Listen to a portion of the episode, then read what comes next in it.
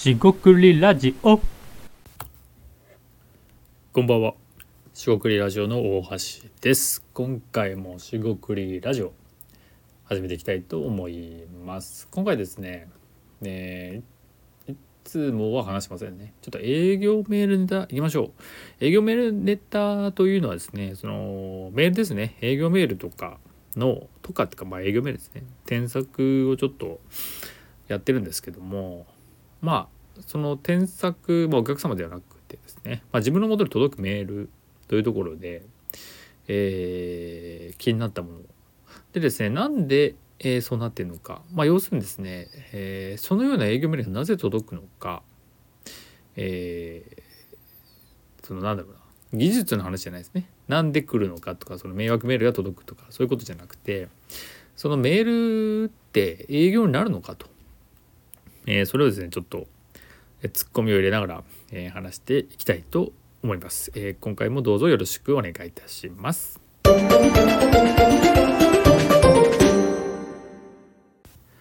はい、しごくりラジオの大橋です。今回ですね、営業メールの話題です。営業メールですね。自分の元に届きますと。でですね、あのーこのメールですね。えっ、と、まあ、そもそもなんで営業メールの添削してるかっていうとですね、えきっかけがですね、まさにそれなんですよ。要するにですね、自分の、あのまあ、手元にですね、まあ、いただくメール、まあ、営業メールですね、商品とかサービス、え買ってください興味あれば使ってください、えーまあありがたいんですがたくさんは来ないですよ。たくさん来ないですが来るメールが、まあひどいというかひどいものもあると、まあ、そうじゃないものもあるんですよ。そうじゃないものもあるんでそういうの比較してったら、あのまあ、僕の方ですねこれこういうふうにした方が良くないっていう、ま改善をですね思いつきましてでそれをですね今提供、えーお客様に提供して、えーいただいたメールをですね改善するというようなことをやってたりします。まあこれもですね営業メール高商いですね。高商いネタということでですねだいぶ前に紹介したんですがおかげさまでですね、えーご依頼いただけることが多くなってきてます。パチパチパチということで。ですねまあそれはいいんですけどもそもそもなんでそういう営業メールが届くのか、えーということをですねでこれはですねあの技術的にあたくさん送ってくる人がいるんだよとかねそういう話のあの届いちゃうっていうことではなくですね自分の手元に届くってことじゃなくて来たメールがですね、えー営業メールなんだけどあのやりたいことはですねこれ伝わってないよねと。というかこれで反応する人いるのっていう、えーメールですね。でですね今回その営業メールのですねポイントはいくつかあるんですがいくつかあるんですが一つだけ、えー取り上げてみたいと思います。まあ、でこれ営業メ営業メールだけの話じゃなくてですねコミュニケーション全般全てにおいて言えることなんですが、えーなんで送ったんですかと。はい。で なんで送ったんですかってそのあのあれダメですよ。あのえーっとまああなたがですね、えー何がいいかな。えーまあ、ちょっとちょっと小難しい最近ラーメン屋の話をね例えでしてるんで、まあ、例えばあの冷凍ラーメンみたいなのありますよねご存知です、えー下火になってきたかもしれませんが、まあ、コロナ禍というのもありまして、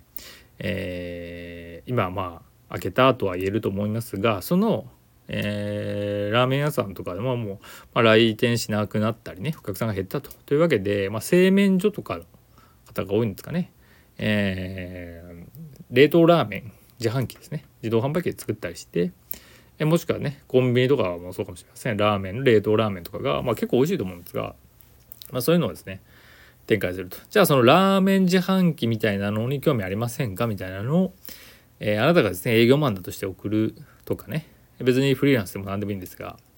えー送る側、えー商品を開発して、えーそれをですね営業する側だと想定してください。でですねちょっとこう考えていただきたいんですけど誰に送ります？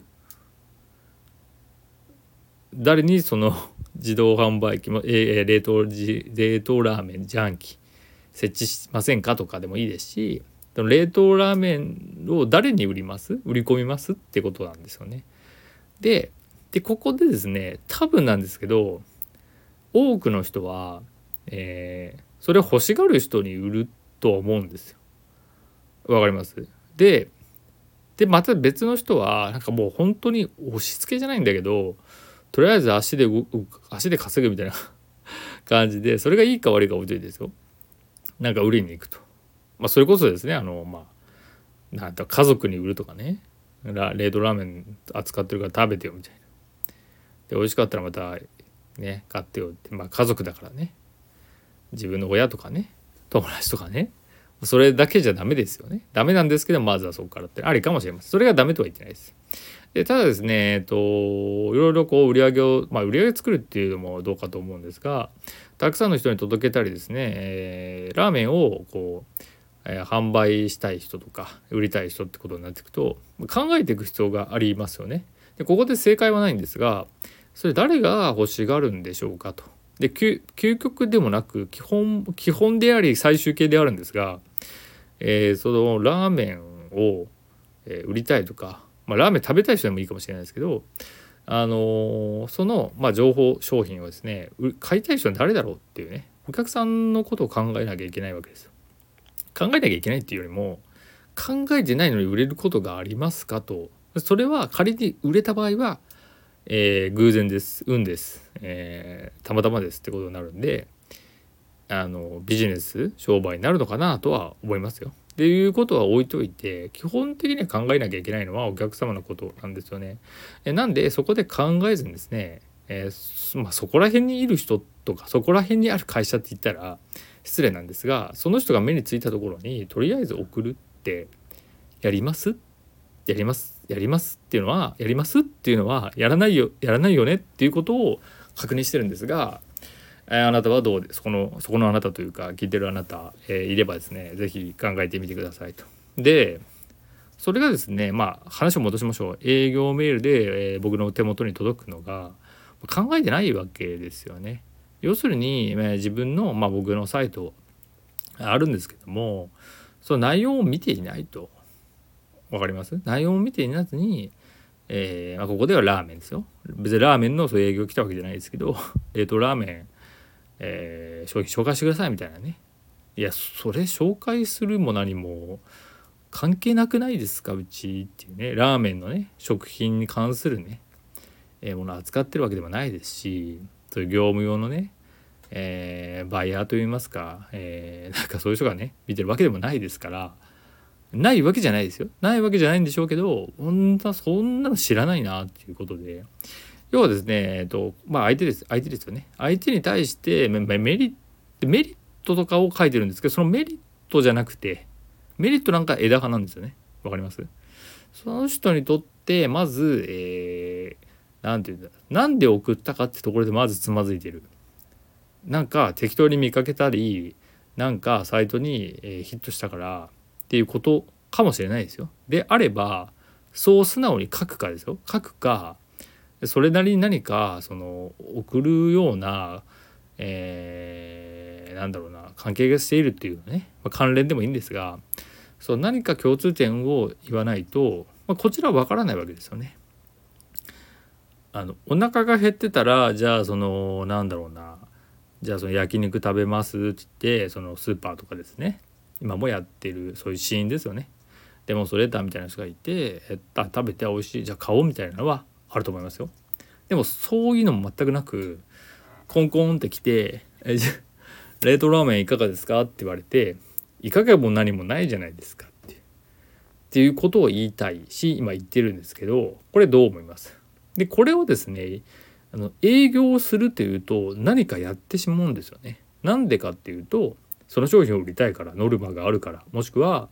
とりあえず手数をやらないとその仕事をしているとね思われないからとかもうさまざまなね事情があるんでしょうけど、まあ、断じますがそれでは売れないわけですよ。ということがまあ分かるわけですね。これ誰がやるんだろう？誰がこれで興味を持つんだろう？ちょっとひどくないですか？と。あのこれあまりにもひどいんじゃない？っていう。でそのまあめちゃくちゃひどいものばっかりでもないんですけどそれだと相手がですね反応しないわけですつまり僕が反応しない、えー、ということをですね、ね、強く言っておきたいというわけで今回そんな話をしてみました、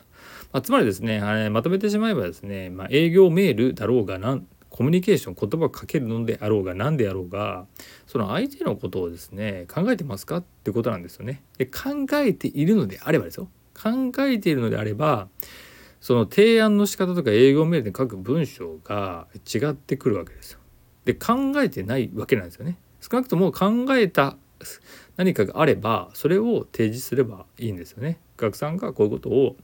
考えているあなたはこういうふうに書いてるからこういうふうに言えるんじゃないかそれをシンプルに書けばいいですよねいいだけじゃなくていいんですよね。その作業とかその思考がなければそりゃあの相手は動かないですよと。これなんかまあ、えー、言葉を選ばずに言えばですよ。テンプレートとかね、えー、ペットこう貼り付けてですね。適当に送りつけてんだろうなと。でそれがめちゃくちゃな数を送れば、えー、当たるんじゃないみたいな。そのなんか人力ですよね。でやってきてローラー作戦でもやってるのか分かんないですけど、まあ、片っ端から送ってるんだろうなっていう風な印象を受けたと。でですねそれが成功するかっていうとめちゃくちゃ確率低いんですよ。だからまず意味がないし、えー、次に懸念されるのはそれが無駄であの歯を「はは」って言って終わるんじゃなくてその送った、まあえー、送り先ですよね。あ送り先で送り元ですよね。僕だったら来たそのまあ会社とかね、えー、個人はあんまりないんですけどそういうところがあなんか適当な会社だなと思って、まあ、二度と関わりたくないとは思わないんですけどものすごい印象が悪くなるんですよね。だから、えー、そこ丁寧にやった方がいいんじゃないかなっていうふうに思います。というわけですね、えー、お客さんですね。相手に送る時は相手が何で、えー、送ってくるか。まあ見られてるってことですけどね。僕は見てます。少なくとも僕は見ているので同じように考える人いらっしゃるんじゃないかなと思いますなんで営業メールとかですね提案メール送る場合ですね、えーまあ、完璧なものは無理ですよ無理なんですが相手が特に、えー、初対面とか知らない人であればまあ調べられることは調べてこういうことが言えるんじゃないですかっていうことを書かなければなかなか動かない心は動かないかなと思ったりします。えー、今回は以上となります。小栗ラジオ大橋でした。ここまでお聴きいただきましてありがとうございました。以上失礼いたします。